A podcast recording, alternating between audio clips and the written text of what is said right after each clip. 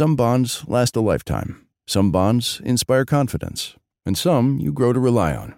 These are the bonds worth investing in. For nearly 50 years, PIMCO has reinvented fixed income to create opportunities for investors in every market environment. So, no matter what happens, you can build the bonds that mean the most to you.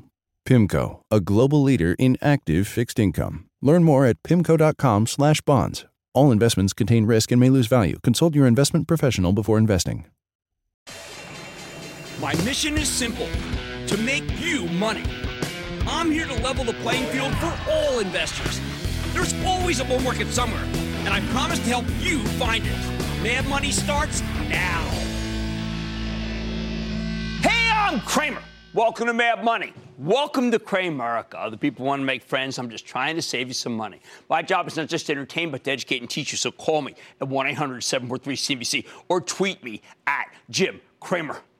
Nobody likes tariffs except for all the people whose jobs they're going to save. Now, none of those people work on Wall Street, though.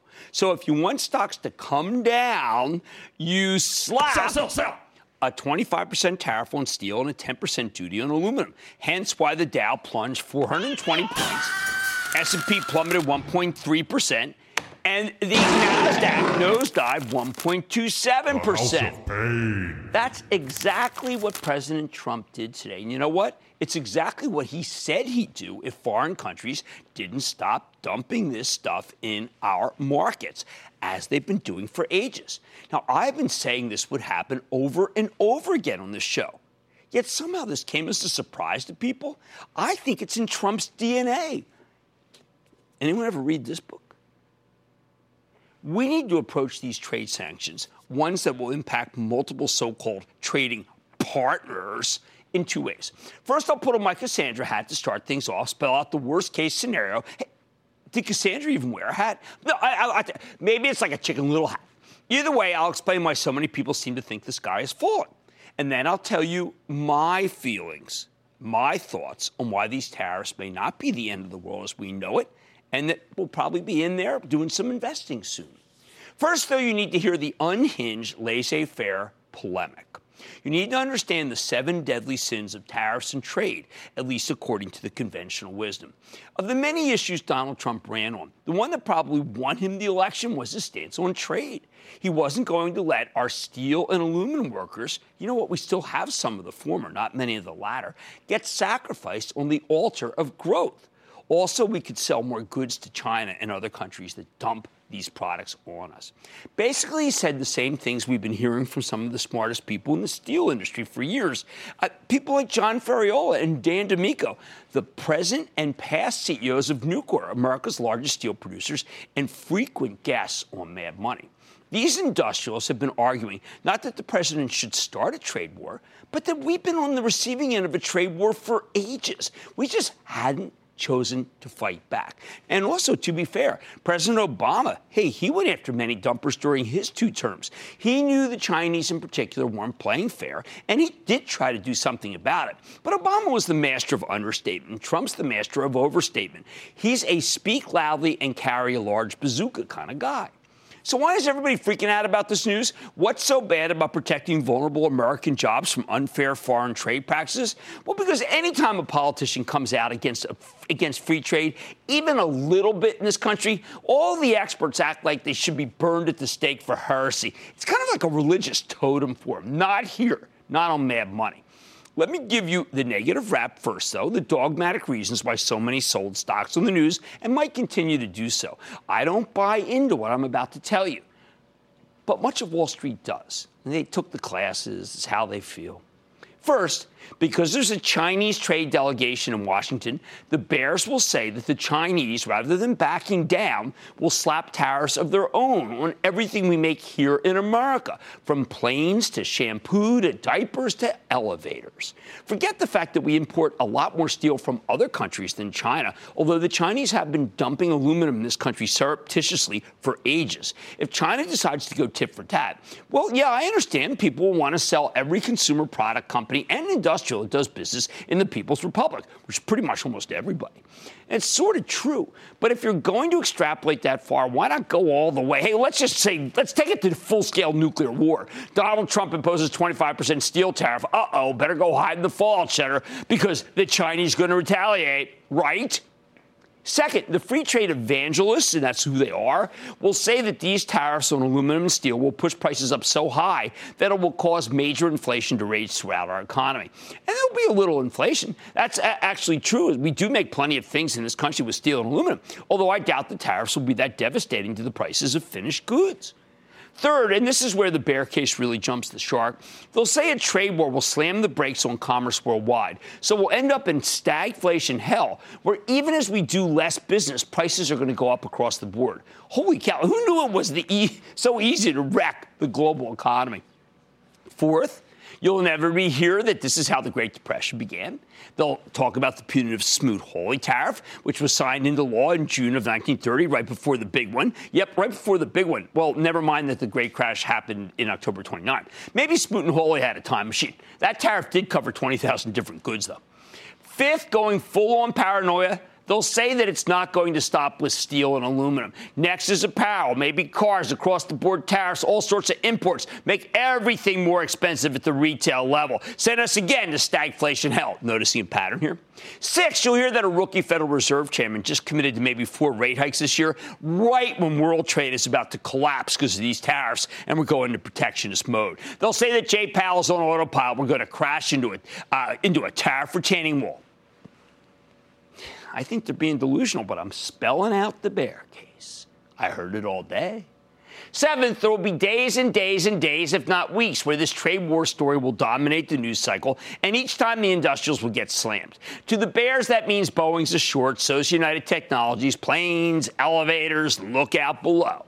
To take this historical argument to its logical conclusion, Trump's 25% steel tariff means you now got to sell Apple, absolutely, because the Chinese will never let Apple sell anything again. No tariffs. They'll just outlaw all Apple products for going through the spirit of, you know, of Xi, right? The Xi thought, which is apparently, well, some sort of real thing. Hey, they banned Winnie the Pooh over there, you know. Why not the iPhone? I mean, aside from the fact that most of it's made in, um, uh, well, not China. Now, that's the extreme worst case scenario spelled out by the bears who just went off their medication. But what about the best case scenario? And remember, best case doesn't mean like bye, bye, bye. But eh, let me just lay it out. First, maybe the Chinese, and a lot of the other partners, but the Chinese do nothing except grouse. And the rest of our trading partners simply acquiesce, as, as we have in this country for eons. These countries, China in particular, but also Korea, know they've been dumping. They pretty much wiped out our domestic steel and aluminum industries years ago. They may even be surprised it took us so long to wake up. This is the Chinese paper tiger theory that the president has espoused for years, including in multiple interviews to me before he was elected. Two, let's talk tariffs. Remember, Obama imposed anti dumping duties too. His were just subtler and less noisy, but they happened, and we were just fine. No raging inflation to speak of. As for Chinese retaliation, the Communist Party wants to cut back on pollution anyway. They may decide to shut down some steel and aluminum plants purely as a goodwill gesture. They've been doing a bunch of them already. Sound crazy? I think it's actually a lot more likely than China initiating a full scale retaliation to our moves. Third, the market's just had a gigantic rebound off the bottom. But the problem with this move is that the volatility sellers, remember that VIX thing? The ones who borrowed money to bet against the VIX and own common stock? Well, here we go again. You got to crush those guys. I can't believe there's still any of them left. Cockroaches but it's going to happen. Fourth, sure, the president can be a bit mercurial, but whether you love him or hate him, it's clear he views the stock market as the key metric of his job performance. Yes, he's talked a lot about protecting workers from unfair foreign competition, but if too much protectionism causes the market to tank, well, you better believe Mr. Art of the Deal is going to change his tune pretty quickly. Fifth, we needed another stock shakeout as far as I'm concerned. That's what happens after big runs. You always hear about a retest, but they don't come until everybody's decided there won't be a retest. Well, here we are. Six, even if you're worried about trade, there are tons of purely domestic stocks that won't be impacted. We've got one on tonight. If, eh, even retailers sell a lot less merchandise from China than you think because they are much cheaper places to manufacture. And obviously, the steels and aluminum makers, well, they benefit. Charitable Trust owns Nucor, nice move today, not done. Finally, if you can't take the pain, by all means, go feel free to lock in some profits. No one ever got hurt taking a profit. So I'm sure you got plenty of big gains. However, I don't think these tariffs will be a front and center story a week from now. If you're nimble enough to get out and get back in, like remember those Apple traders I always talk about, will be my guess, but most people aren't that nimble. Look, losses are losses. Nevertheless, even casual observers of this show would have known that this was going to happen because I talked about it endlessly. I've listed it as my number one concern over and over again, perhaps because I spend so much time with Nucor. But here's the bottom line I have not been worried about a potential trade war. No. We've been losing them for years. My fear was always that an anti protectionist panic would cause us to get slammed just like we were today. In the end, I believe this market will settle down and the bear case is simply way too extreme, verging on hysterical. While the not so hot case that produces a garden variety sell off, well, let's just say that's the far more likely scenario. Let's go to Astrid in New York. Astrid. Hey, Jim. My Hey, dad Astrid. Ken and I watch you all the time. Thank you. So my question is, um, I actually bought U.S. Steel a while back because of the tariff rumors. How long should I hold it, and what is your Not very long, because in the end, what we care about in Cramerica is really good companies. I think I think Letter X can go up, but if you want a consistent, great growth company that happens to be in the steel industry, then you want Nucor. That's the best of the best. Let's go to Jeff in Utah. Jeff. Hey, well, hello, and a huge, big, big, massive, booming booyah to you, Jim. Well, I like that kind of time-sized booyah. Let's go to work together. Greetings to you from snowy Salt Lake City. I'm Jeff. Yes, uh, the stock I want to ask your opinion about is ExxonMobil, ticker XOM. Uh, No. you know, look, I'll, I'm going to, it, yields 4%, that's fine, but I have really cooled to the uh, fossil fuel stocks in the show. There's a whole new generation of fund managers that think these are tobacco, and it's time for America to think young. Let's go to Nicholas in Florida, please. Nicholas. Hey Cramer, I was wondering uh, about Sterling Construction. STRL is the ticker uh, in Houston with all the hurricanes. I heard they're going to have a good. Uh, You know what? It's okay. If you want to play that, and I, sh- and I say play, I don't like that. I should really say invest. Then what you want is waste management. My trust has been buying it. That has been the most consistent play with a good dividend, great balance sheet, and fantastic management. Okay, listen up. Tariffs will change things, but the bear case is just way too extreme for us Cramericans. Pay attention to the constructive case. It's often the way to go, including now. Oh man, tonight, market took a hit today, but one group held up surprisingly well, and it might surprise you. I'm going to reveal the space just ahead. Then, after a tough day for the averages, I know you got some questions. I'm going to open up the phone lines to talk it out in a very special strategy session interactively. And Snack Pack, Slim Jims, Jiffy Pop, from favorite snacks to healthy choices. The new Conagra Foods is behind some of America's biggest brands. 100 years young? Can it offer up a hot meal and a hot stock on a not so hot day? Stick with Cramer. Don't miss a second of Mad Money. Follow at Jim Cramer on Twitter. Have a question? Tweet Cramer. Hashtag mad tweets. Send Jim an email to madmoney at cnbc.com or give us a call at 1 800 743 CNBC. Miss something? Head to madmoney.cnbc.com.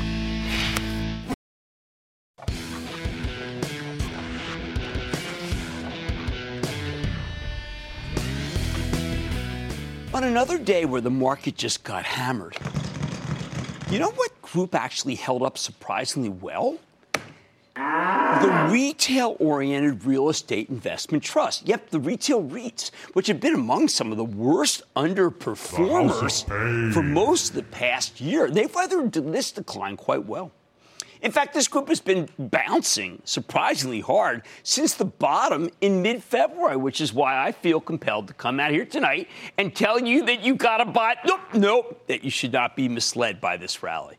You get all kinds of weird gyrations in any given market, and you need to be able to tell the difference between a sustainable rally and a brief bounce on the way down. The mall based real estate investment trusts are simply not the kind of stocks you want to own in this environment. And you need to use any strength, even relative strength like you're getting at this particular opportunity, to start selling them. The reason Well, it all comes down to interest rates. Now, regular viewers know I've been adamant that you shouldn't stress too much about whether the 10 years tre- yield, 10 year Treasury is yielding 2.8% or 2.9% or 3%. But at the end of the day, there is a whole cohort of dividend stocks that are basically bond market equivalents. People own them for their income. So when bonds start to become more attractive, these stocks, and you got to think the utilities, the higher yielding consumer packaged good plays, the master limited partnerships, and the real estate investment trusts, well, they tend to get punished. Now, you don't need to be concerned with the day to day swings in the bond market. However, you need to care about the general trajectory of bonds, and that trajectory is very straightforward. Long term interest rates must head higher, must because we've got a booming economy. See the employment, uh, the weekly numbers today? And short term rates are going up as the Fed gradually tightens three or four times this year, which is their stated intent. As that process unfolds, the REITs will continue to get blasted, particularly the mall oriented REITs, as we still have too many retail outlets in this country, even with the consumer spending, uh, let's say, much better than last year at this time. And that's why this group has been getting hurt for over a year. That is until the last few weeks. Lately, the yield on the benchmark 10 year Treasury has been sliding lower after a big spike in the beginning of February. That's allowed the real estate investment trust to bounce and bounce pretty hard. It sure seemed like many investors have decided that these names have finally come down enough that they're attractive. And I'm telling you, I think that's a mistake. The retail REITs have not been excessively punished. And when interest rates start to climb again, this group is going to fall out of favor quickly. Consider the whole group. You've got 13 major mall or shopping center oriented real estate investment trusts Simon Property Group, GGP, Regency Centers, Federal Realty, Macerich, Kimco Realty, Brixmor, Weingarten Realty, DDR, Kite Realty, Tanger Factory Outlet Centers, Washington Prime, CBL and Associates, and PREIT. And you know what? I've talked about these a lot. When you look at how these stocks have performed, they have come down dramatically from their peaks summer of 2016. And that was right when we just started worrying about rising interest rates. You see this correlation I'm talking about? These retail REITs are down an average of 45% from their highs. And while there's some variance here, with the worst down nearly 67% and the best performer down about 32%, it's a very ugly situation in the whole, especially in a market that's rallied so hard over the same period. Now, in the past few weeks, the whole group has bounced. It's up an average of 10.2%, which is why I'm picking tonight to talk about it. I don't want to just sell at the bottom, okay? I wanted to wait for a bounce. Again, some have bounced harder than others, uh, ranging from a puny 1.2% gain for GGP to a monster 23.5% gain for Washington Prime. The general trend is that the worst performing of these REITs have had the biggest rebounds. But even the best run shopping center REITs, and I'm here speaking about like Federal Realty and Tanger, are tough to own. And I have long been champion of both. It's, it's not just that these are broken stocks hurt by long term resurgence in interest rates. They're also potentially broken companies, the best houses in a really bad neighborhood. The problem? You need to deal with the long term decline of the mall and the shopping center. That's what's at stake here besides interest rates. Last summer, Credit Suisse published a report arguing that 20 to 25% of American malls will indeed close within five years. That's a staggering number. Even if they're being, let's say, excessively bearish, even if it's only 10%, that's still a huge number that will do a ton of damage to this industry. We know the culprit here. It's the rise of online shopping. It's just far too easy to buy off the web, and even traditional bricks and mortar retailers have begun to figure out how to sell things profitably online. But here's the crazy thing you'd think the number of malls in this country would have gone into decline since the dot com era or the rise of the iPhone, but you'd be mistaken. We've been actually building more and more again each year. And that's in part because municipalities love to offer all kinds of generous incentives to bring in business. Even as individual retailers have been making some pretty big comebacks, most of them are still closing down lots of underperforming stores. And there have been plenty of outright bankruptcies. In short, we're still overstored in America, and this is not a good business to be in. If you insist on owning a real estate investment trust, you know what? We've got some alternatives out there. I would avoid the retail REITs, maybe go with those industrial REITs, data center REITs. Those are still growth areas. Uh, they've been strong fundamentally. And might be able to swim against the tide of higher interest rates because it's just such great growth. But the mall and shopping center ones, I'm going to have to tell you, this little bounce, good chance to lighten up. Now, I can hear some arguing. Uh, as these retail REITs see their stocks go lower, don't their yields go higher? Well, at some point, won't they be too attractive to ignore? They actually have a lot of uh, uh, very little vacancies. That's actually the crux of the issue. With the decline of brick and mortar shopping, what happens to the retail real estate investment trusts if they do need to slice their dividends? Well, you know what happens? The stocks get obliterated. That's what. Now, I'm not saying the retail REITs will have to cut their payouts. For that to happen, we need to see one of two things. They have to start being unable to fill their vacancies, and they still do a pretty good job of filling them, or they start charging lower rents. Right now, most of the REITs are doing fine. It's the future that people are worried about. And unless they diversify away from retail, it's something, by the way, that Federal Realty's Don Wood has been doing, these stocks are going to remain pariahs. What does the future look like for retail oriented real estate investment trusts? Let me read you a devastating passage from an email that Howard Schultz, the visionary chairman and founder of Starbucks, shared with me this weekend.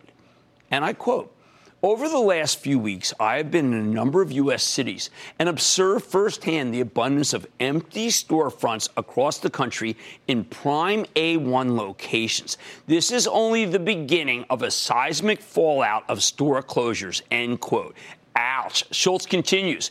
We are at a major inflection point as landlords across the country will be forced sooner than later to permanently lower rent rates to adjust to the new normal as a result of the acute shift, consumer behavior, away from traditional bricks and mortar retailing to e commerce. Finally, Schultz notes in this devastating memo quote, trust me, rents are coming down.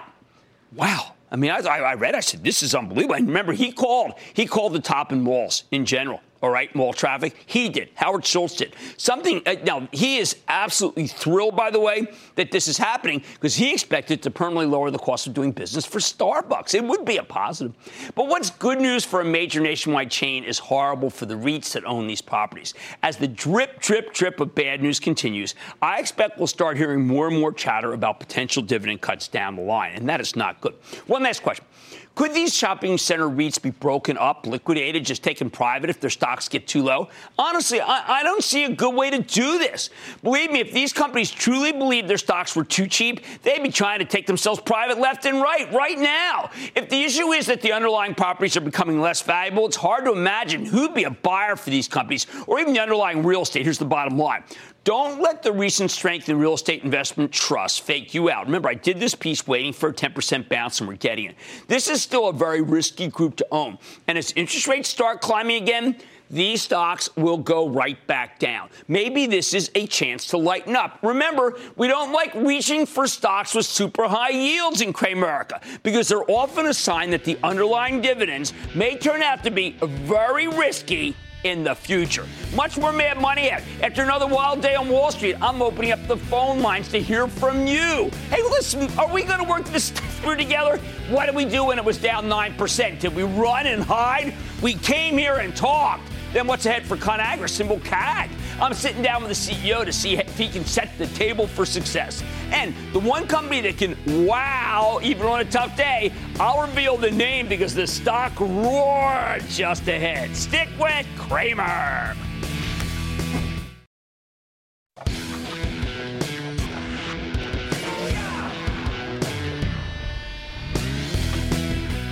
Market really took a hit today.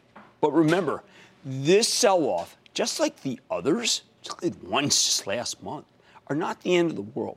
And you should never invest as if they were. As always, we're going to get through this together. I'm here to help you navigate the market's turmoil, maybe spot some opportunities wherever they might be. So, once again, you know what we're going to do on a big down day? We're going to open the phone lines. We're going to hear from you, the voices of Cramerica. I'm fielding your questions, giving you direction into today's sell off strategy session, and, of course, the panic that often accompanies a couple of ugly days. So let's go to John in California. John.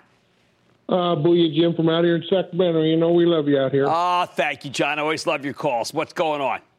Okay, well, now through watching your show, helping the ordinary guy like me, I've gotten involved with U.S. Concrete and CBI on the infrastructure play. But my question to Jim, I got Berkshire B, you know, a long time. I just buy stuff and hold it. How do you think uh, Warren's going to hold up with all this uh, turmoil in Washington, and how do you think Berkshire B is going to do during all this turmoil? Uh, it's funny, John. When I was putting together, I my initial ta- thought for tonight was to come up with a buy list just say, okay, look, if these come down, but I decided to go a little bit different direction. I want to be able to do a little macro. But at the top of my list was going to be Berkshire because after listening to Warren on Monday, I, Mr. Buffett on Monday, it's so clear to me that he's not involved with the day to day, and this tariff is a day to day issue. So that's the one I would actually look to buy.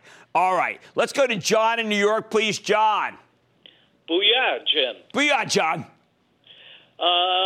I understand you're you're not doing the segment today, but I, I was wondering if it would okay to uh, do an am I diversified? Oh, of course. You know, we just felt like I want to be responsive to our viewers, uh, and I thought it was uh, on point to be able to open it up to questions. But this certainly fits the the, uh, the depiction. How can I help?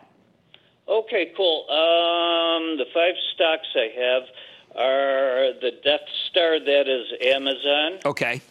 Okay. Um, uh, uh, the um, don't trade but uh, hold Apple. Okay.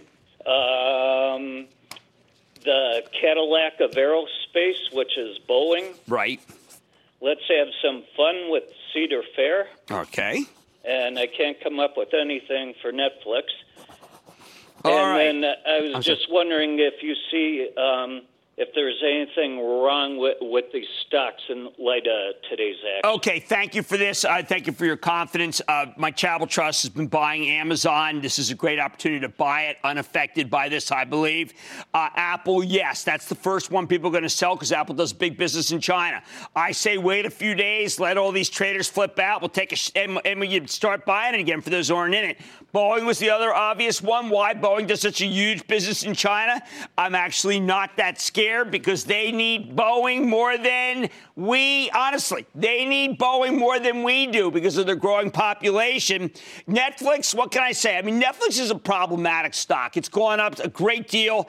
It can certainly come down. It's going, you know, it, it, it's not necessarily inexpensive, obviously. And what was the last one? Cedar Fair. Oh, Cedar Fair. Ah, well, yeah, of course. I wrote down fun. I'm thinking, what did I write down fun for? Well, that happens to be the symbol. I was having some fun out here. Cedar Fair's fine. I know some people worried about the quarter. I think these guys are great operators. Let's go to, thank you for your call. Let's go to Dale in Ohio, please. Dale. Hi, Jim. Thanks Dale. for taking my call. Sure. I've been buying and selling Exact Sciences ever since I saw their ads on your show back in 2016. And it was an innovative product. The stock has had an amazing year. And I've been buying on most of the dips, but then it hit a high in November of a, in the 60s or about 59. And now it's taken 25 after today, almost a 30% dip. Is today just another buying opportunity? You know, what do you some, think of Dale, it? it, look, it, it's nothing personal exact. This group has become very, very hard to own. And I like your trading style if it's working for you, but for me, it's too hard right now. That group is too hard. We're going to have some stocks coming down like a Boeing off of this news flow. I'd rather be in that and own it rather than trade around EXAS. It's just, frankly, gotten too hard to do that with the drug stocks. One more. Can we take uh, Marshall in Vermont, please? Marshall. Yes. Hey, Jim, this is Marshall calling from beautiful Burlington, Vermont. How are you? Oh, you know, so my, my, my, my uh, it's, a fellow at the street.com's going up there this weekend. I said, I, geez, I hear it's going to get 20 inches. What's happening?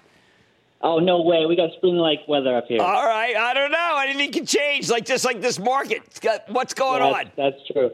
So my question is related to the biopharmaceutical company Celgene. Right. Uh, a couple months ago, you said that you would buy Celgene if it dropped below $100 a share. Well, now it just sold off to below $88 a share after the FDA rejected its application for a multiple sclerosis drug. Is this a big red flag for Celgene? are Look, I, I, look I. Marshall, I got to tell you, this is one of those when the facts change. Now, I had been a champion of Receptos when Celgene bought them because of the autoimmune franchise, and this was a major setback for Celgene. There's no doubt about it. I thought that the that I was hopeful for MS sufferers that Receptos had something. Right now, it looks less hopeful. It's a good company, but you know what? The group's hard enough. I'd rather go with the ones that have no problems whatsoever, and that's certainly not one of them. All right, thank you, Cramerica. I want you to keep your questions coming. You know we're interactive, and we know we get through this together. Much more Mad Money Ed. I'm sitting down with Talk About Placid, the CEO of ConAgra, to see how this 100-year-old company's doing. Then a strange creature was born when Salesforce reported yesterday. I know it's a down day, so I come with a tale of pleasure, happiness, and profit. That's right, Salesforce. All your calls, rapid fire. Tonight's edition of the Lightning Round. So stick with Cramer. I'm opening up the lines to hear from you, the voices of Cramerica, because it's an uncertain time.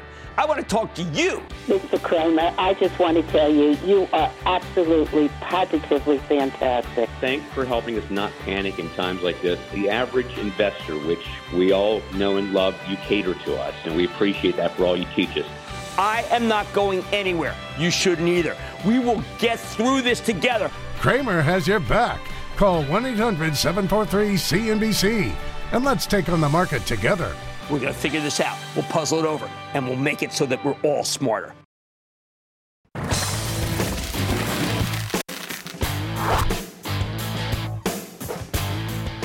An idea. Let's take a look at a stock that held up surprisingly well in today's onslaught. I'm talking about ConAgra. That's CAG for you, home gamers. I've been a fan of this packaged food company for a while now. now you may know them as Chef Boyardee, Hebrew National, you get Egg Beaters, Hunt's Ketchup, Reddi-wip, Orville, Redenbacher, Pam, Bertolli, Slim Jims. All right, already. A host of other brands, including a bunch of natural and organic ones that they recently acquired that are on my kitchen table.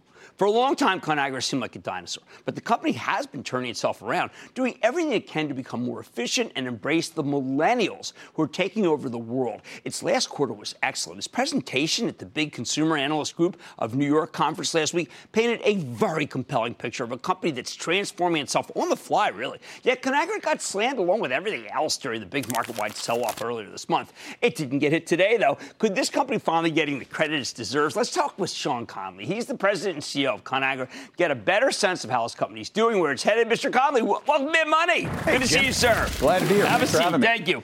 It's been a three-year journey. In the time that you have taken this company over, I have to tell you, this is the most serious reinvention. I want you to trace it for our, for our viewers because it is monumental. Well, when I got there, I said, let's let's not waste a good crisis. We were a company that was struggling, and we were really a global conglomerate. In the last three years, we became a branded pure play. One of the first decisions we made was exiting the large private brands uh, business that we had acquired. That didn't go well, and I'm glad we that did. Go, that was a meaning that that had been a tough business for oh, you it was guys. tough business, Yeah. and it was really consuming all of our intellectual capital. But now we're focused. We're trying to simultaneously be a lean company and an innovative company. You can't be one or the other. You got to be both. And as you can see, we've done a heck of a lot of innovation in the last year, uh, particularly in frozen. Snacking's coming, but uh, we're gaining traction. You have brands that we find in uh, natural organic stores. You have brands that I think people would never think were a part of a 100 year old company. Yeah, we have about 55 brands. So we're a house of brands. We're not a branded house. We want the con- all- consumers of all walks of life to engage with our brands, including in natural and organic. And frankly, those natural organic attributes are things we're working into all of our businesses, frozen and snacking, because that's what today's younger consumers want. You mentioned something that a lot of people don't realize. The younger consumer likes frozen. People don't think they go down that aisle. Hey, it's the first generation that is making less money than their parents. So we've got to give them a super convenient solution, but we can't compromise on the quality of the food. They're very picky, and we're trying to give them the modern attributes they're looking for. So we've taken a dusty old frozen business, we've infused it with modern attributes, and Jim, we got it growing again, driven by millennials. I want to talk about something that you get that a lot of people don't. Some of the biggest packaged foods don't. They don't get it. Sustainability of packaging itself. Big I've deal. seen changes in your stuff in the stores. Yeah, it's simple. Uh, young consumers don't want to put plastic in the microwave. They like the microwave, but we've got these proprietary plant based bowls. They're recyclable. They go in the microwave, they come out, they look good. It looks like butcher paper. Our consumers love it, and they're buying more of it, and really that's what's fueling our growth so far. Now, there are people who think that you have dead brands. Now, one of the things when I was growing up, we had Banquet on the table. I thought that was dead, buried. Not the case. Hey, Banquet is the single biggest brand in single serve meals in terms of, of unit volume. But for years, it was at a dollar. And we com- took Banquet, we liberated it from that dollar price point. We put quality back in the food, we upgraded the packaging. And guess what? Banquet is growing again. It's a big business, appeals to about 50 million households. 50 million households. I remember when you came out with Healthy Choice and it was modern and cool. And then it languished and I started thinking it was old. You've got a new look for that too. Yeah, it was all about heart health, and that really is a small demographic today. So we've broadened it to active lifestyle. That business is up 16%. I shared a bunch of that innovation last week. We have a new innovation called Power Bowls. It's super low calorie, clean label, bold flavors. Younger consumers love it, and that's what's driving the growth. Acquisition, one that's working. We all know it. We see it in the supermarket. Talk about it. Yeah, we've made a number of acquisitions. They've been smaller, more modernizing acquis- acquisitions. Angie's Boom Chicka Pop, we believe, is the single best ready to eat popcorn in the market. It's all about connecting with consumers at an emotional level. And you know what? It doesn't hurt that the product tastes fantastic. Uh, value over volume is something you're stressing. For millennials just everybody in this time? That is about unwinding bad legacy practices our company had. And you're, you admit, Yeah, we but it wasn't your yeah, company it- that did. I mean, there's 97 years before you. goes back decades. Okay, tell me. Pushing products to at consumers and trying to motivate them to buy it strictly on low price points, right. not giving them modern attributes. So we had to pull back on promotion. We had to update and modernize all of our products across all our key consumer segments. And with 55 brands, it's a significant undertaking. So now we're in the third year of this transformation. You can see we've got real traction. We've got things like Marie Callender Delights coming out next year. It's all about comfort food. But guess what? Some people in the house want comfort with a bit of a healthy twist. We consider that to be comfort with a conscience, and we're excited to get it in the market. There's some things I don't understand. I thought this, uh, there couldn't be any more permutations of this kind of food. We're talking to Slim Jims. I thought that they weren't popular. I was quite wrong, wasn't I? Now, you know what? Funny things happen when you pay attention to the consumer. The classic Slim Jim consumer changes their taste when they get to about 17, 18 years old. They want something more sophisticated. So we're giving that younger male that with these Slim Jim premium products. And then as they get to about 30 years old, we have another product we trade them up to, which is Duke's Shorty Sausages. Really excellent, clean label. Gluten-free product, and it's just a terrific way to run that continuum for that young male as they go from their teens to their 20s into their 30s. All right, Last question, obviously today, trade on everybody's mind. Is China going to shut you out? Would it mean anything? And alternatively, how about corporate taxes? Has that been good for your bottom line? Well, you know, this is breaking news on the trade piece. Uh, you know, we import some steel. I don't think it's a big deal for us, but let's see how the dust settles there before we, we get too far into that. Uh, in, in terms of taxes, we're going to benefit to the tune of 120, 110, 120 million dollars a year. Money. We've got a balanced capital allocation philosophy. We'll continue to have that. We'll invest back in the business. We, we do pay a healthy dividend. We buy back shares, and of course, M&A is on our agenda as well. Well, it's been a remarkable turn. It's just the kind of stock that people should be warming up to if they have a nervous stomach. And I got to tell you, don't bring this anymore to our to our shop, okay? Everyone knows I went through a full bag, and I'm trying so hard, but it's so darn good. That's Sean Connolly. He's the president and CEO of Conagra Brand CAG. You know we like this one very much. Mad Money's back after the break.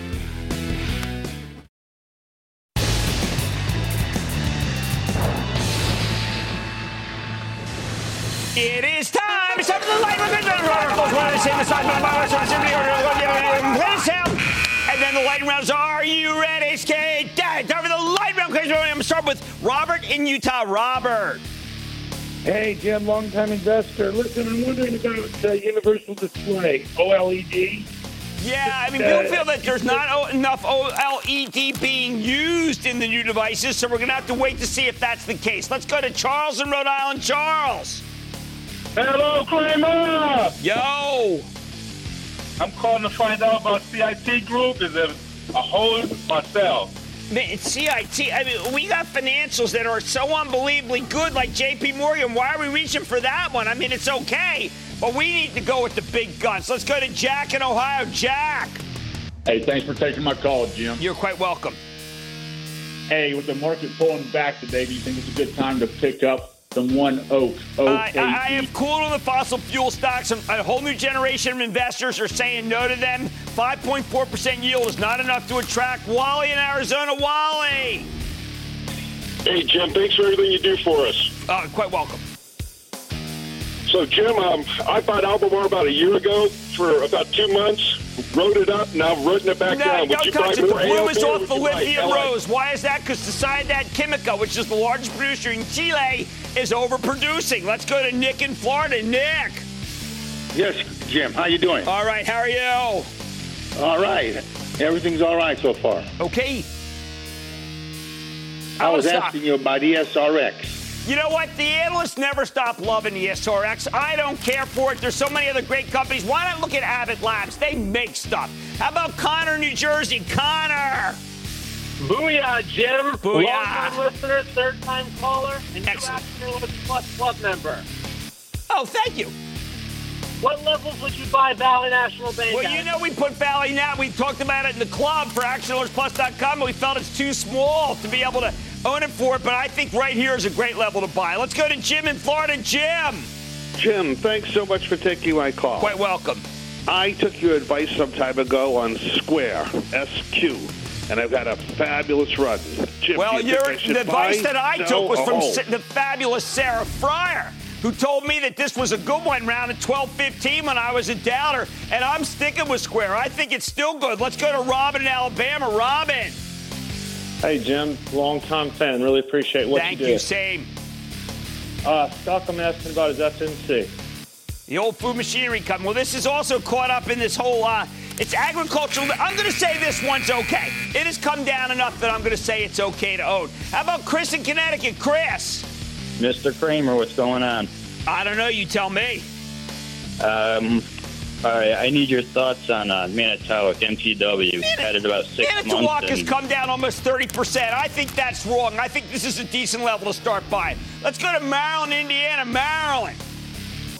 Yes. Uh, uh, who's your booyah to you? All right, I'll And take I'd that. like- Although don't take don't take uh, Nick Foles from us, Frank Reich. What's going on? Okay, I'd like to ask about Radius Health. Yeah, you, you know what? I know some time Radius. ago. They've got experimental. We've had them on a bunch of times, but we got stocks like Bristol Myers that are down so much. I'd rather be in that one. And that, ladies and gentlemen, conclusion of the lightning round. The Lightning Round is sponsored by TD Ameritrade.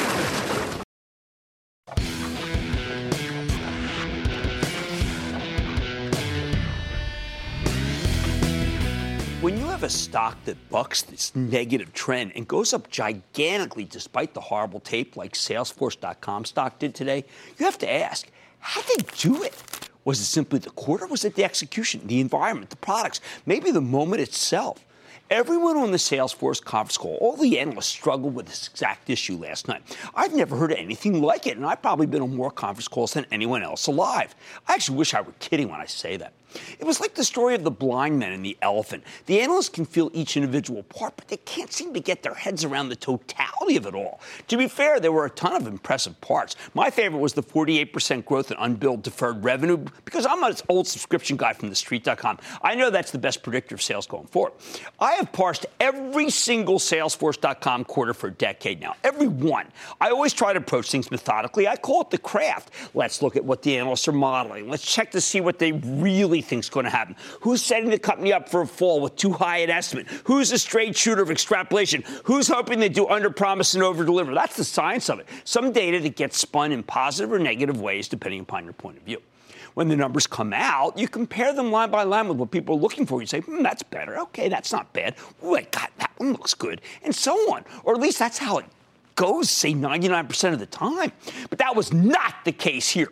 It was like looking at the quarter you expected from Salesforce maybe a year from now, maybe two years from now.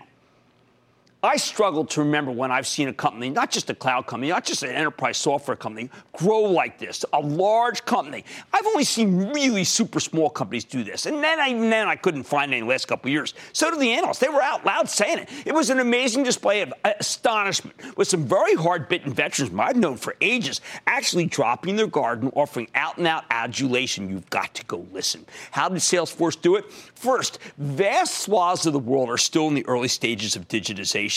Companies are taking their cash and giving it to CEO Marc Benioff and company and saying, Will you please help us find out what our customers really want from us because we trust you? Second, companies are bursting with cash, especially here in America thanks to tax reform and in Europe from their economic recovery. These companies don't know how to marry artificial intelligence with their own data, but Salesforce does. They don't know how to keep their customers as happy as the other guy without Salesforce. And they know they won't be betrayed by Salesforce because the culture at Salesforce has no room for that. Benioff likes to use the term Ohana, the Hawaiian word for extended family. He runs his company with a team that believes. He understands what millennials know instinctively. There's something bigger going on out there. He doesn't love authenticity, he is authentic. And he despises those who sacrifice truth in the order of higher gross margins, which we know is being done on social media every day. Why does this squishy cultural stuff matter, especially for an old guy like me who's been taught make the darn numbers? I'll tell you why. In a, mo- a moment where, for example, the financials can focus on innovation, not just regulation, they need someone to help them. But banks historically trust no one. They won't let outsiders in, let's be honest. The financials are secretive, sometimes cowardly, and seem rarely to put their customers first. Salesforce is upending that whole obnoxious paradigm by teaching these companies they got to be better at what they do. They make it clear that the executives need to trust someone, so they trust Salesforce to do the job. That's the real secret. That's a real good example. Sure, we've got a great environment. Business is the best it's been for Salesforce and for tech in ages, uh, but because of what Benioff calls the fourth industrial revolution. Digitization has allowed for personalization, which the customer at an almost ridiculous level gets to have, and Salesforce is the pioneer of connecting these companies with these people. The CEOs who come to Salesforce for help, well, they know it. They want to be part of the Ohana. You know, my daughter lived in Hawaii for a while. She taught me the concept of Ohana. It really didn't mean family. It meant the yearning and joy that comes from being in the heart of the community. Maybe that's way too ethereal for you. Maybe it's too sentimental. Maybe the reality is that Salesforce is simply the right company in the right place at the right time. But in a cynical, unsympathetic, and nihilistic moment, I think it's a nice idea. Ohana per share. I like that. Stick with Cramer.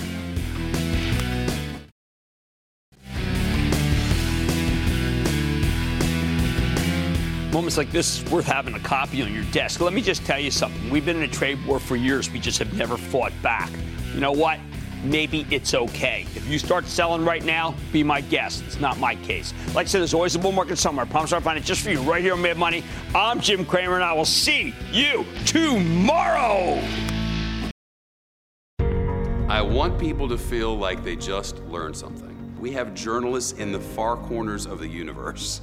I can't wait to get all of those resources under one hour long newscast where we can deliver the facts of the day clearly and concisely, in context and with perspective, and tell people what's happening, what it all means.